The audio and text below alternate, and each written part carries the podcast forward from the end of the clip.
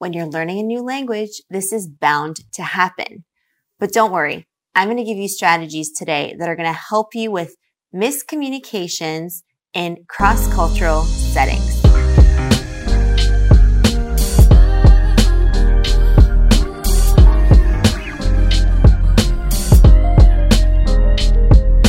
What's up, Explearners? Welcome back to our channel. This is the third installment of our five-part mini-series on dealing with communication conundrums.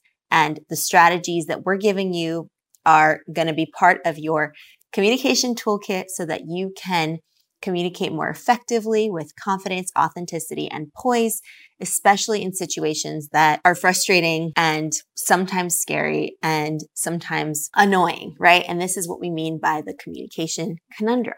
If you've watched the previous installments of this mini series, then you've probably noticed a theme. Our theme is about taking responsibility for our communication and also the outcomes. Sometimes they're favorable outcomes, other times they're not favorable outcomes, in which case they could be a communication conundrum.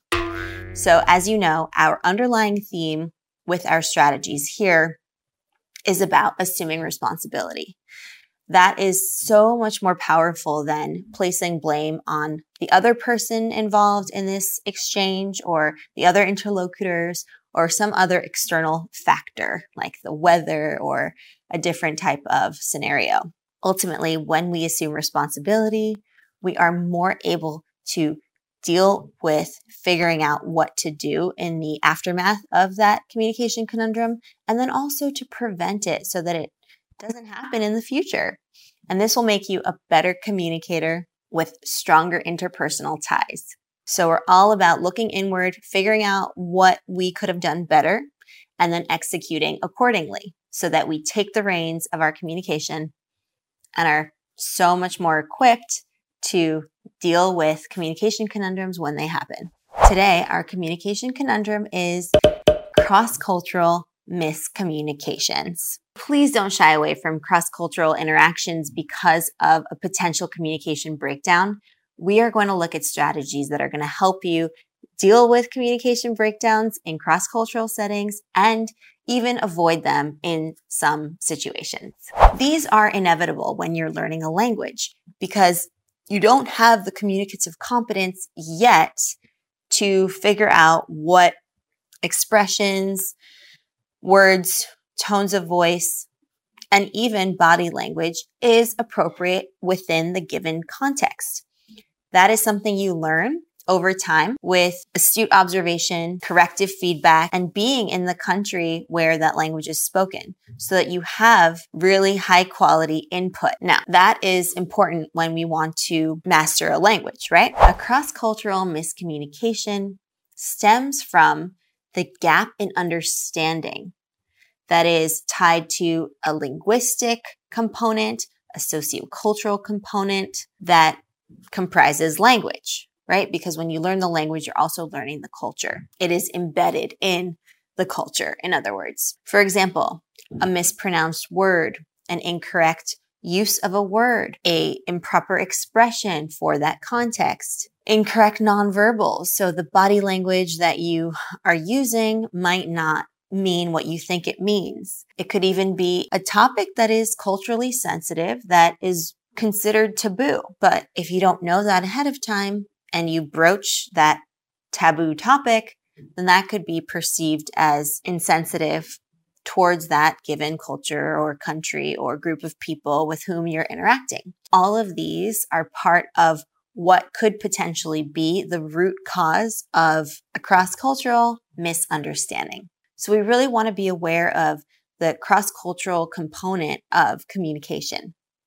And today our strategies are focused on assuming responsibility for communication that's gone awry in a cross cultural setting, but then also equipping you with the tools you need to be able to address a cross cultural misunderstanding in the future or even prevent it. So if you're new to this channel, then this will probably be the first time you hear this. But if you've been here for a while, then you've probably heard me talking about this. Language and culture are intertwined entities, right? So when we learn the language well, we also know the culture that it's embedded in. Now, language is a complex and dynamic system. So, of course, there is a learning curve associated with figuring out what is correct to say in a given context, in a given situation. And that comes with time and it comes with being in that country and spending time with the people of that culture. So when we're learning a new language, we're bound to make mistakes and that is okay. Sometimes the miscommunication is so small that it can be easily overlooked or forgotten. Other times it's a bigger deal and there might be a situation that calls for immediate attention. The point here is to figure out ways of dealing with it so that you're better equipped to navigate those hairy situations. And the more cultural awareness we have as communicators, the better off we are. Now, while cross cultural misunderstandings are often inevitable, how we deal with the situation will depend on your degree of cultural awareness and how equipped you are to be able to deal with this kind of communication conundrum. And of course, our goal is to equip you with the strategies you need to make the situation better. All right, without further ado, let's jump right into it. So imagine that this is a cross cultural misunderstanding in a professional setting. So there's some sort of business interaction taking place. So, in light of our theme with these strategies, we immediately look inwards and we take responsibility for that miscommunication. So the first strategy is linguistic awareness. Now this has to do with the language that you use in your interaction. So it can be a great way to prevent cross-cultural miscommunications is by learning the appropriate greetings in that language. And then also the phrases, learning the key greeting phrases. Because this is a professional setting, you would want to know what is appropriate in a more business professional setting. For example, in, in English, we wouldn't necessarily say, hey, or what's up in a business exchange, right? So every language will have a different register that they use according to the appropriate context. So that is what we are looking to understand, right? And that just will depend on your ability to research, right? Ask the people that you're interacting with, search information about it ahead of time, whatever you can do to learn about the key language phrases. The second part of this is figuring out what the key phrases are within your industry. So it's a professional setting. You're doing some sort of business. Let's say you're in the fashion business, then you would probably want to learn about the lingo used in that language, in that culture that has to do with fashion. Maybe you're in sales. You need to know the language that they use, the expressions that they use when doing a sales pitch. If you're in the medical industry, then you want to know the medical jargon associated with it in that language. So the list goes on. You have to figure out the lingo, the jargon that is used in that language. And by doing this, you are showing the other person with whom you're communicating from another culture, different language, right?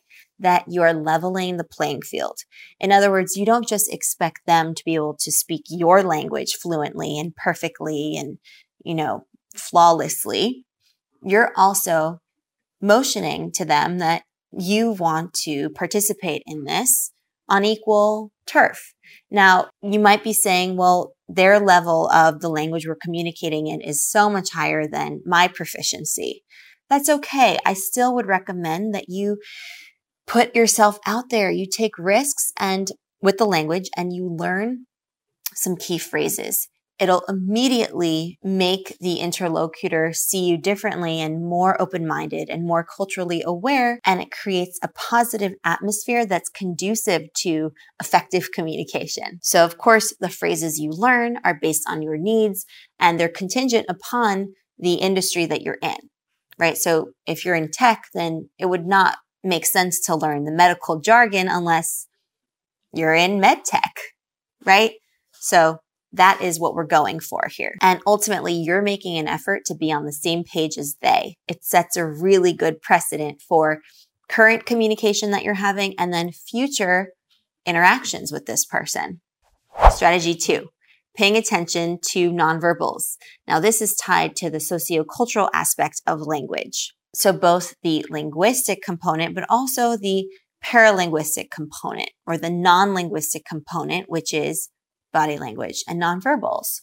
So for example, in that language that you're communicating in, does that culture bow? Do they shake hands?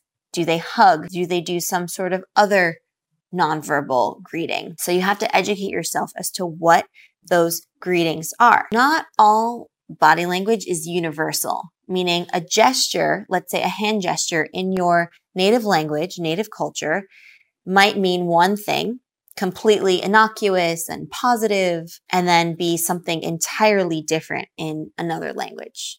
So this is one that you really do need to be mindful of because you might be used to doing something or expressing yourself using your hands in some way that is inappropriate in another culture. So for this, you can do a simple Google search or you can ask the people with whom you're interacting if it's culturally appropriate. And you could say, you know, in American English, American culture, this means this. Is that the same in your language, in your culture? And by doing so, you're showing curiosity and you're showing that you want to nurture your cultural awareness and learn about where they come from and what's important to them. So be aware of what nonverbals are in that language and how they are interpreted. So you'll want to do your research ahead of time. And some people are just oblivious to the fact that certain hand gestures or other expressions are not universal across every culture in the world, right? But if you've ever been in a situation where you do something and it's not the way you intended it to be, then you probably know this, right? Sometimes it just takes practice and having lived through that and experiencing it. And again, there's nothing wrong with facing that communication breakdown, but we are all about figuring out ways to mitigate the aftermath and the effects of that communication on you and on the people with whom you're interacting. So whether that be you know, remedying the situation or just preventing it in the future. And this comes with time and practice and doing the research. Strategy number three, phonetic awareness and phonemic awareness. Now, this has to do with tone of voice, inflection patterns, emphasis, pronunciation, and sounds. So for tones, you want to pay attention to your tones. And let's just talk about tonal languages for a second. So tonal languages such as Mandarin, Cantonese, Vietnamese, Thai, to name a few. And then a non-tonal language would be English, right? So in the tonal languages, you have to be aware that a change in a tone can alter the meaning of the word completely. So there are certain tones that are what you had intended to say. And there are other tones that you incorrectly place on the word that is an entirely different word. So if you're communicating in a tonal language coming from a non-tonal language background, meaning your L1, your first language is, let's say English, non-tonal, then you have to be aware that a slight shift in your tone could mean a word that you had not intended to use. And again, before diving into this cross cultural communication, you could say, look, I'm still learning Mandarin. So please, you know, forgive me if my tone is not there. It doesn't hurt to preface, you know, your communication, your interaction with these people beforehand so that you set their expectations at a certain level and they don't expect anything more than what you tell them that you're capable of right? Sounds. I want you also to pay attention to sounds. So in linguistics, we talk about phonemes. Phonemes are the distinct units of sound and they're also really important and they can also alter the meaning of your word.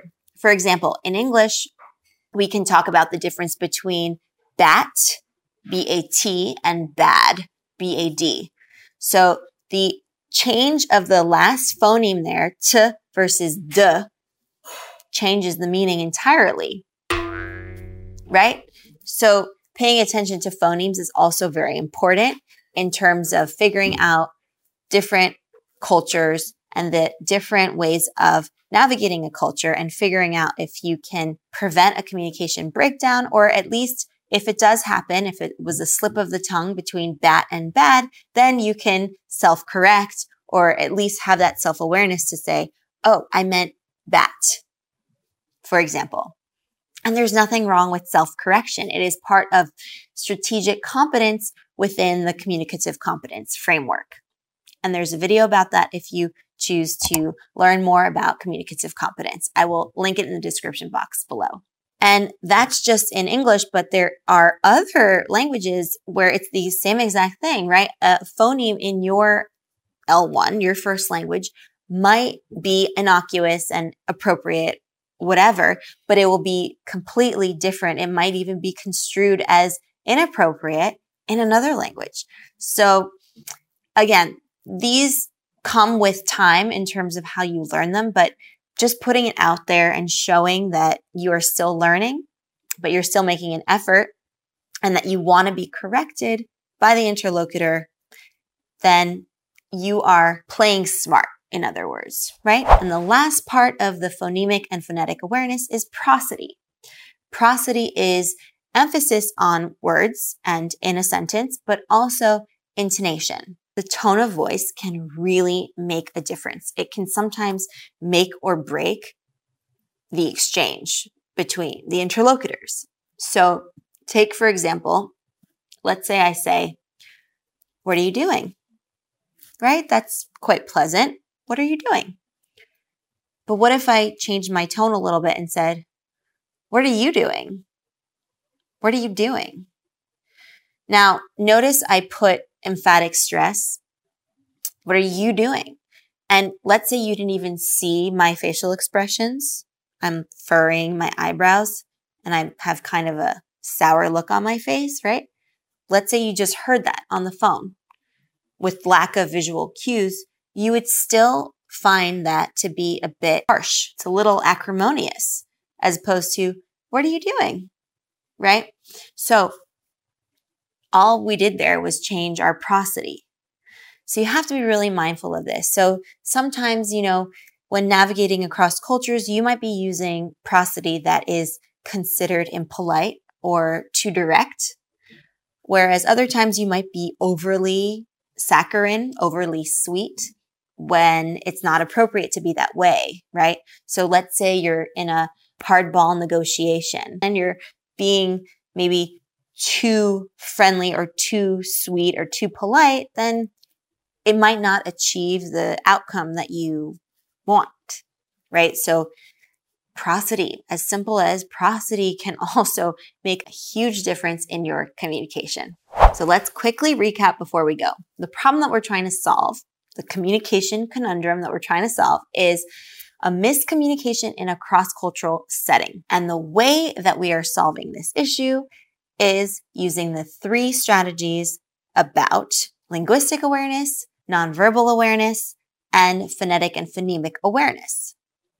We want to increase our awareness in these three categories. And by building awareness in these three areas, you will have a better understanding of the root cause of a miscommunication that happened in a cross-cultural setting. And with time and practice, you'll even be able to foresee a potential communication breakdown and prevent it from happening, which is awesome, right? But again, in the very beginning, when you're still learning a language, there will be moments where there's a communication breakdown and you have to do something about it.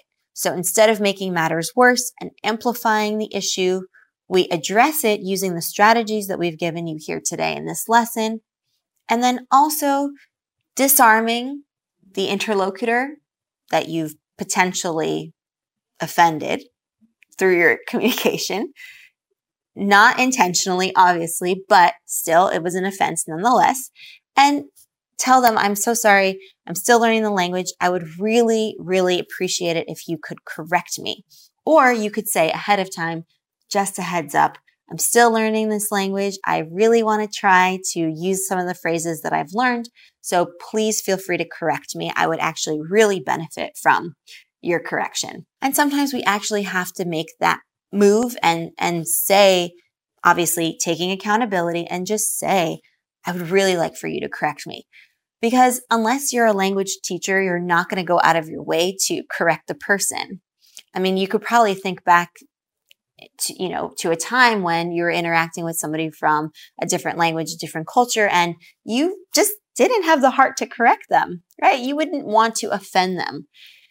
But ultimately, if you're really serious about learning that language, then you want to be corrected. You want to have that corrective feedback from somebody who really knows the language well right? Otherwise, how are you going to learn? How will you get to the next level, right? So Explearners, I really, I encourage you to learn as many languages as you can. I myself speak three languages fluently and I'm learning more as time goes by. And to, to learn them really, really well and to have proficiency in them and also to be aware of the cultural component because that is how you achieve communicative competence, right? So just be patient with yourself. There's always a learning curve associated with adopting any new skill or learning any new skill. And I just really want you to keep that in mind. So I hope that this was inspiring and comforting to you to know that even in a situation where there's a miscommunication due to some cross-cultural misunderstanding on your part, on your interlocutor's part, then you can still, you know, salvage that relationship or business relationship or even that specific exchange, right? By doing these three strategies. All right, Explearners, that's a wrap on this video. I hope that you enjoyed today's lesson. Give it a like and share it with a friend who needs it. And don't forget to subscribe if you haven't done so already. You know where to find us. I'll see you in the next video. Happy exploring!